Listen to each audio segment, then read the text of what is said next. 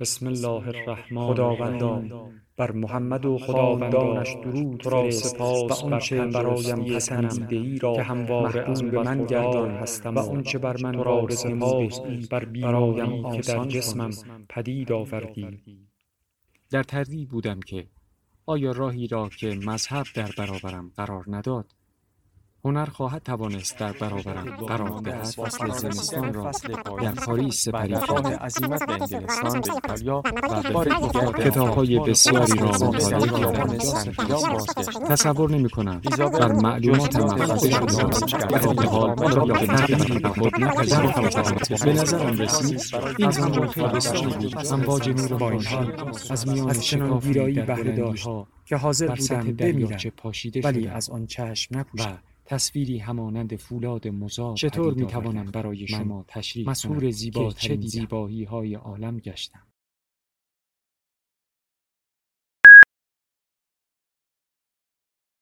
کتابشنو رسانه ای برای شنیدن کتاب. پسری بودم که در مسجد و پای منبرها بزرگ شدم. در خانوادهی مذهبی رشد کردم و در پایگاه بسیج یکی از مساجد شهر فعالیت داشتم. در دوران مدرسه و سالهای پایانی دفاع مقدس شب و روز ما در حضور در مسجد بود سالهای آخر دفاع مقدس با اصرار و التماس و ناله و دعا به درگاه خداوند سرانجام توانستم برای مدتی کوتاه حضور در جمع رزمندگان اسلام و فضای معنوی جبهه را تجربه کنم راستی من در آن زمان در یکی از شهرستانهای کوچک استان اصفهان زندگی می کردم. دوران جبهه و جهاد برای من خیلی زود تمام شد و حسرت شهادت بر دل من ماند. اما از آن روز تمام تلاش خودم را در راه رسیدن به معنویت انجام می دادم. می دانستم که شهدا قبل از جهاد اصغر در جهاد اکبر موفق بودند. لذا در نوجوانی تمام همت من این بود که گناه نکنم. وقتی به مسجد می رفتم سرم پایین بود که نگاهم با نامحرم بر خود نداشته باشد. یک شب با خدا خلوت کردم و خیلی گریه کردم. در همان حال و هوای 17 سالگی از خدا خواستم تا من آلوده به این دنیا و زشتی ها و گناهان نشوم. بعد با التماس از خدا خواستم که مرگم را زودتر برساند. گفتم من نمی‌خواهم باطن آلوده داشته باشم. من میترسم به روزمرگی دنیا مبتلا شوم و عاقبت خودم را تباه کنم. لذا به حضرت اسرائیل التماس می کردم که زودتر به سراغم بیاید. چند روز بعد با دوستان مسجدی پیگیری کردیم تا یک کاروان مشهد برای اهالی محل و خانواده شهدا راه اندازی کنیم. با سختی فراوان کارهای این سفر را انجام دادم و قرار شد قبل از ظهر پنج شنبه کاروان ما حرکت کند. روز چهارشنبه با خستگی زیاد از مسجد به خانه آمدم. قبل از خواب دوباره به یاد حضرت اسرائیل افتادم و شروع به دعا برای نزدیکی مرگ کردم. البته آن زمان سن من کم بود و فکر می کردم کار خوبی می کنم. نمی دانستم که اهل بیت ما هیچگاه چنین دعایی نکرده اند. آنها دنیا را پری برای رسیدن به مقامات عالیه می دانستند. خسته بودم و سریع خوابم برد. نیمه های شب بیدار شدم و نماز شب خواندم و خوابیدم. بلافاصله دیدم جوانی بسیار زیبا بالای سرم ایستاده. از هیئت و زیبایی او از جا بلند شدم. با ادب سلام کردم. ایشان فرمود با من چه کار داری؟ چرا اینقدر طلب مرگ می کنی؟ هنوز نوبت شما نرسیده. فهمیدم ایشان حضرت اسرائیل است. ترس نیمه های شب بیدار شدم و نماز شب خواندم و خوابیدم. بلافاصله دیدم جوانی بسیار زیبا بالای سرم ایستاده. از هیبت و زیبایی او از جا بلند شدم. با ادب سلام کردم. ایشان فرمود با من چه کار داری؟ چرا اینقدر طلب مرگ می کنی؟ هنوز نوبت شما نرسیده. فهمیدم ایشان حضرت اسرائیل است. ترسیده بودم. اما با خودم گفتم اگر ایشان اینقدر زیبا و دوست داشتنی است پس چرا مردم از او میترسند؟ می‌خواستند بروند که با التماس جلو رفتم و خواهش کردم مرا هم با خودشان ببرند. التماس های من بیفایده بود. با اشاره حضرت اسرائیل برگشتم به سر جایم و گویی محکم به زمین خوردم. در همون عالم خواب ساعتم را نگاه کردم. رأس ساعت دوازده ظهر بود. هوا هم روشن بود.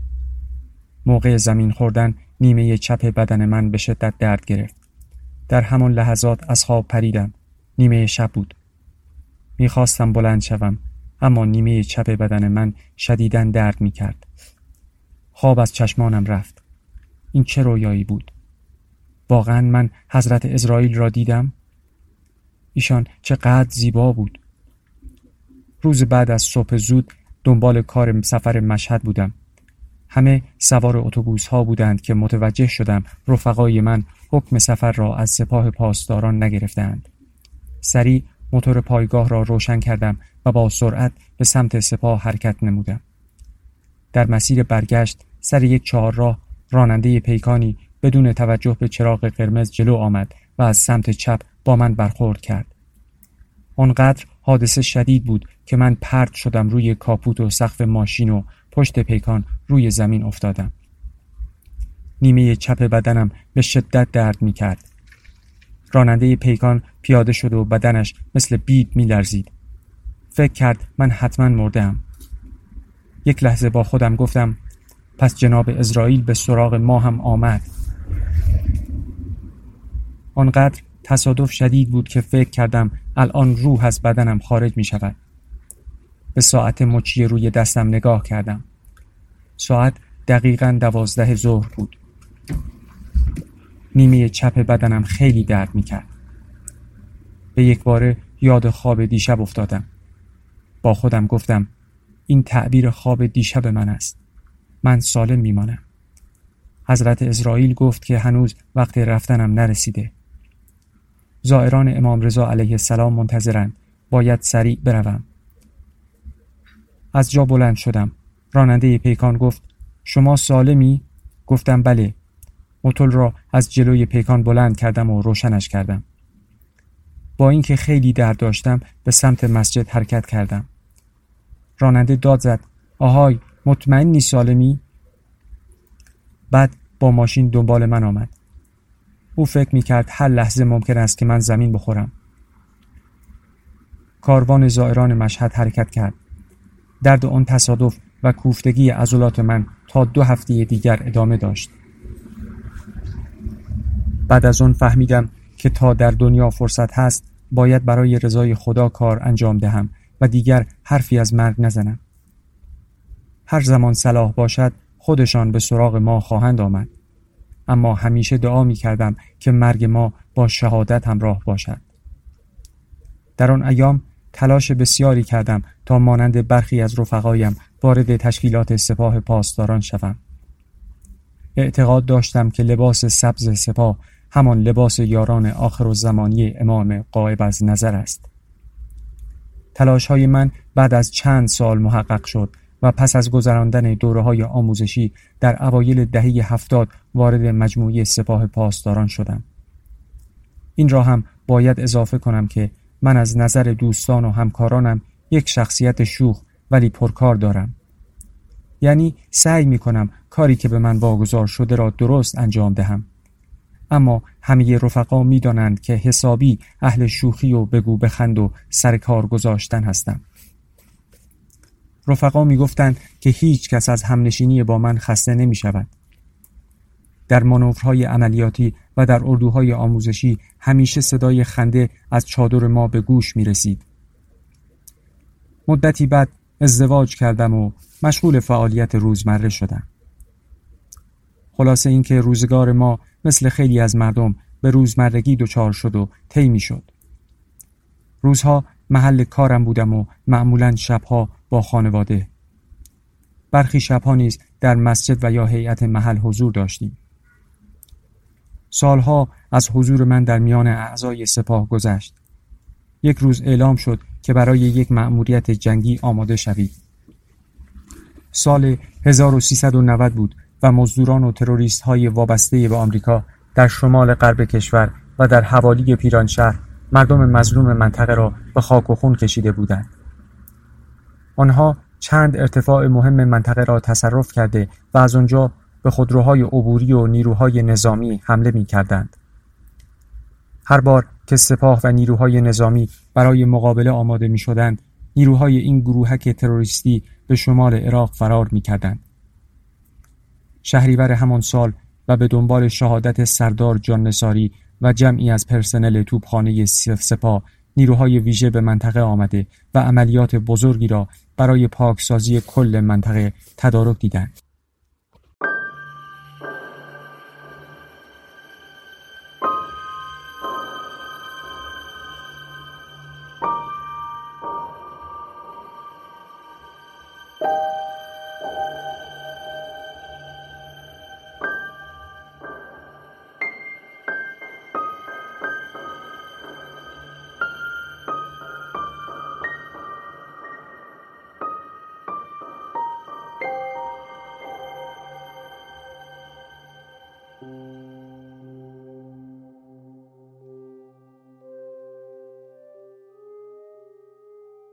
عملیات به خوبی انجام شد و با شهادت چند تن از نیروهای پاسدار ارتفاعات و کل منطقه مرزی از وجود عناصر گروهک تروریستی پژاک پاکسازی شد. من در آن عملیات حضور داشتم. از اینکه پس از سالها یک نبرد نظامی واقعی را از نزدیک تجربه می کردم حس خیلی خوبی داشتم. آرزوی شهادت نیز مانند دیگر رفقایم داشتم. اما با خود می گفتم ما کجا و شهادت؟ دیگر آن روحیات دوران جوانی و عشق به شهادت در وجود ما کمرنگ شده بود. در آن عملیات به خاطر گرد و قبار و آلودگی خاک منطقه چشمان من عفونت کرد. آلودگی محیط باعث سوزش چشمانم شده بود. این سوزش حالت عادی نداشت. پزشک واحد امداد قطره ای را در چشمان من ریخت و گفت تا یک ساعت دیگر خوب می شوی. ساعتی گذشت اما همینطور درد چشم مرا اذیت می کرد. چند ماه از آن ماجرا گذشت. عملیات موفق رزمندگان مدافع وطن باعث شد که ارتفاعات شمال غربی به کلی پاکسازی شود. نیروها به واحدهای خود برگشتند اما من هنوز درگیر چشمهایم بودم. بیشتر چشم چپ من اذیت می کرد. حدود سه سال با سختی روزگار گذراندم. در این مدت صدها بار به دکترهای مختلف مراجعه کردم اما جواب درستی نگرفتم. تا اینکه یک روز صبح احساس کردم که انگار چشم چپ من از حدقه بیرون زده. درست بود. در مقابل آینه که قرار گرفتم دیدم چشم من از مکان خودش خارج شده. حالت عجیبی بود. از طرفی درد شدیدی داشتم. همان روز به بیمارستان مراجعه کردم و التماس می کردم که مرا عمل کنید. دیگر قابل تحمل نبود. کمیسیون پزشکی تشکیل شد. عکس ها و آزمایش های متعدد از من گرفتند. در نهایت تیم پزشکی که متشکل از یک جراح مغز و یک جراح چشم و چند متخصص بود اعلام کردند یک قده نسبتا بزرگ در پشت چشم تو ایجاد شده. فشار این قده باعث جلو آمدن چشم گردیده. به علت چسبیدگی این قده به مغز کار جداسازی آن بسیار سخت است و اگر عمل صورت بگیرد یا چشمان بیمار از بین می رود و یا مغز او آسیب خواهد دید. کمیسیون پزشکی خطر عمل جراحی را بالای 60 درصد می دانست و موافق عمل نبود. اما با اصرار من و با حضور یک جراح از تهران کمیسیون بار دیگر تشکیل و تصمیم بر این شد که قسمتی از ابروی من را شکافته و با برداشتن استخوان بالای چشم به سراغ قده در پشت چشم بروند. عمل جراحی من در اوایل اردیبهشت ماه سال 1394 در یکی از بیمارستانهای اصفهان انجام شد. عملی که شش ساعت به طول انجامید.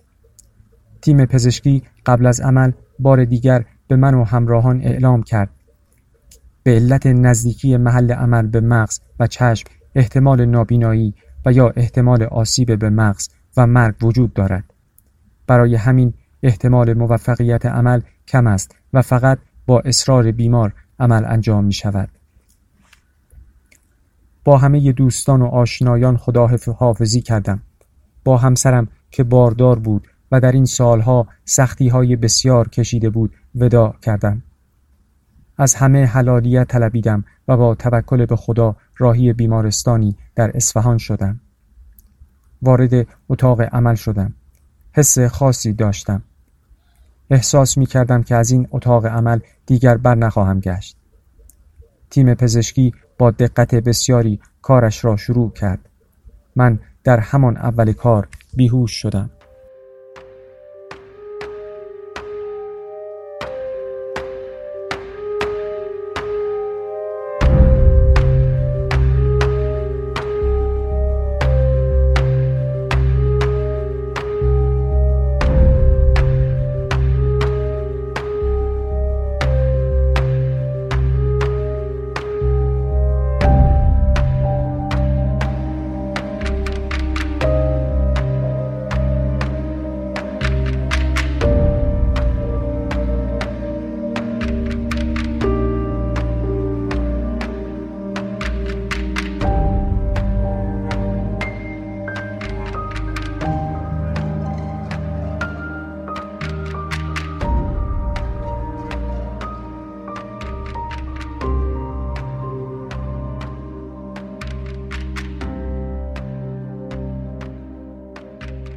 عمل جراحی طولانی شد و برداشتن قده پشت چشم با مشکل مواجه شد.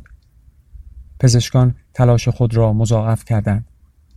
برداشتن قده همانطور که پیش بینی می‌شد با مشکل جدی همراه بود. آنها کار را ادامه دادند و در آخرین مراحل عمل بود که یک باره همه چیز عوض شد. احساس کردم آنها کار را به خوبی انجام دادند. دیگر هیچ مشکلی نداشتم. آرام و سبک شدم. چقدر حس زیبایی بود. درد از تمام بدنم جدا شد. یک باره احساس راحتی کردم. سبک شدم. با خودم گفتم خدا رو شکر. از این همه درد چشم و سردرد راحت شدم. چقدر عمل خوبی بود. با اینکه کلی دستگاه به سر و صورتم بسته بود اما روی تخت جراحی بلند شدم و نشستم. برای یک لحظه زمانی که نوزاد و در آغوش مادر بودم را دیدم. از لحظه کودکی تا لحظه ای که وارد بیمارستان شدم. برای لحظاتی با همه جزئیات در مقابل من قرار گرفت. چقدر حس و حال شیرینی داشتم. در یک لحظه تمام زندگی و اعمالم را دیدم. در همین حال و هوا بودم که جوانی بسیار زیبا با لباسی سفید و نورانی در سمت راست خودم دیدم. او بسیار زیبا و دوست داشتنی بود. نمی‌دانم چرا اینقدر او را دوست داشتم. می‌خواستم بلند شوم و او را در آغوش بگیرم. او کنار من ایستاده بود و به صورت من لبخند می‌زد. محو چهره او بودم. با خودم می‌گفتم چقدر چهرهش زیباست. چقدر آشناست. من او را کجا دیدم؟ سمت چپم را نگاه کردم. امو و پسر امم آقا جان سید پدر بزرگم و بقی را ایستاده دیدم. امویم مدتی قبل از دنیا رفته بود. پسر امم نیز از شهدای دوران دفاع مقدس بود. از اینکه بعد از سالها آنها را می‌دیدم خیلی خوشحال شدم. زیر چشمی به جوان زیبارویی که در کنارم بود دوباره نگاه کردم. من چقدر او را دوست دارم. چقدر چهرهش برایم آشناست. یک باره یادم آمد. حدود بیست و پنج سال پیش شب قبل از سفر مشهد عالم خواب حضرت اسرائیل با ادب سلام کردم حضرت اسرائیل جواب دادند محو جمال ایشان بودم که با لبخندی بر لب به من گفتند. برویم؟ با تعجب گفتم. کجا؟ بعد دوباره نگاهی به اطراف انداختم. دکتر جراح ماسک روی صورتش را درآورد و به اعضای تیم جراحی گفت مریض از دست رفت. دیگر فایده ای ندارد. بعد گفت خسته نباشید. شما تلاش خودتان را کردید اما بیمار نتوانست که تحمل کند. یکی از پزشکها گفت دستگاه شکر رو بیارین. نگاهی به دستگاه ها و مانیتور اتاق عمل کردم. همه از حرکت ایستاده بودند. عجیب بود که دکتر جراح من پشت به من قرار داشت. اما من می توانستم صورتش را ببینم. حتی میفهمیدم که در فکرش چه میگذرد. من افکار افرادی که داخل اتاق بودن را هم میفهمیدم همان لحظه نگاهم به بیرون از اتاق عمل افتاد من پشت درب اتاق را می‌دیدم برادرم با یک تسبیح در دست نشسته بود کنار درب اتاق عمل و ذکر می گفت. خوب به یاد دارم که چه ذکری می گفت. اما از آن عجیب تر این که ذهن او را هم می توانستم بخوانم. او با خودش می گفت خدا کند که برادرم برگردد. او دو فرزند کوچک دارد و سومی هم در راه است. اگر اتفاقی برایش بیفتد ما با بچه هایش چه کار کنیم؟ یعنی بیشتر ناراحت خودش بود که با بچه های من چه کند کمی اون طرفتر داخل یکی از اتاقهای بخش یک نفر در مورد من با خدا حرف می‌زد من او را هم می‌دیدم داخل بخش آقایان یک جانباز بود که روی تخت خوابیده و برایم دعا می کرد. او را می شناختم. قبل از اینکه وارد اتاق عمل شوم با او خداحافظی کردم و گفتم که شاید بر نگردم. این جانباز خالصانه می گفت خدایا مرا ببر او را شفا بده او زن و بچه دارد اما من نه یک بار احساس کردم که باطن تمام افراد را متوجه می شوم نیتها و اعمال آنها را می بینم بار دیگر جوان خوشزیما به من گفت برویم؟ از وضعیت به وجود آمده و راحت شدن از درد و بیماری خوشحال بودم. فهمیدم که شرایط خیلی بهتر شده اما گفتم نه. خیلی زود فهمیدم منظور ایشان مرگ من و انتقال به آن جهان است. مکسی کردم و به پسر امم اشاره کردم. بعد گفتم من آرزوی شهادت دارم. من سالها به دنبال جهاد و شهادت بودم. حالا اینجا و با این وضع بروم. اما انگار اصرارهای من بیفایده بود. باید می‌رفتم. همان لحظه دو جوان دیگر ظاهر شدند و در چپ و راست من قرار گرفتند و گفتند برویم. بی اختیار همراه با آنها حرکت کردم. لحظه ای بعد خود را همراه با این دو نفر در یک بیابان دیدم. این را هم بگویم که زمان اصلا مانند اینجا نبود. من در یک لحظه صدها موضوع را میفهمیدم و صدها نفر را می‌دیدم. آن زمان کاملا متوجه بودم که مرگ به سراغم آمده. اما احساس خیلی خوبی داشتم. از آن درد شدید چشم راحت شده بودم. پسر امه و عمویم در کنارم حضور داشتند و شرایط خیلی عالی بود. در روایات شنیده بودم که دو ملک از سوی خدا همیشه با ما هستند. حالا داشتم این دو ملک را می دیدم. چقدر چهره های آنها زیبا و دوست داشتنی بود. دوست داشتم همیشه با آنها باشم. ما با هم در وسط یک بیابان کبیری خشک و بی آب و علف حرکت می کردیم کمی جلوتر چیزی را دیدم. روبروی ما یک میز قرار داشت که یک نفر پشت میز نشسته بود. آهسته آهسته به میز نزدیک تر شدیم. به اطراف نگاه کردم.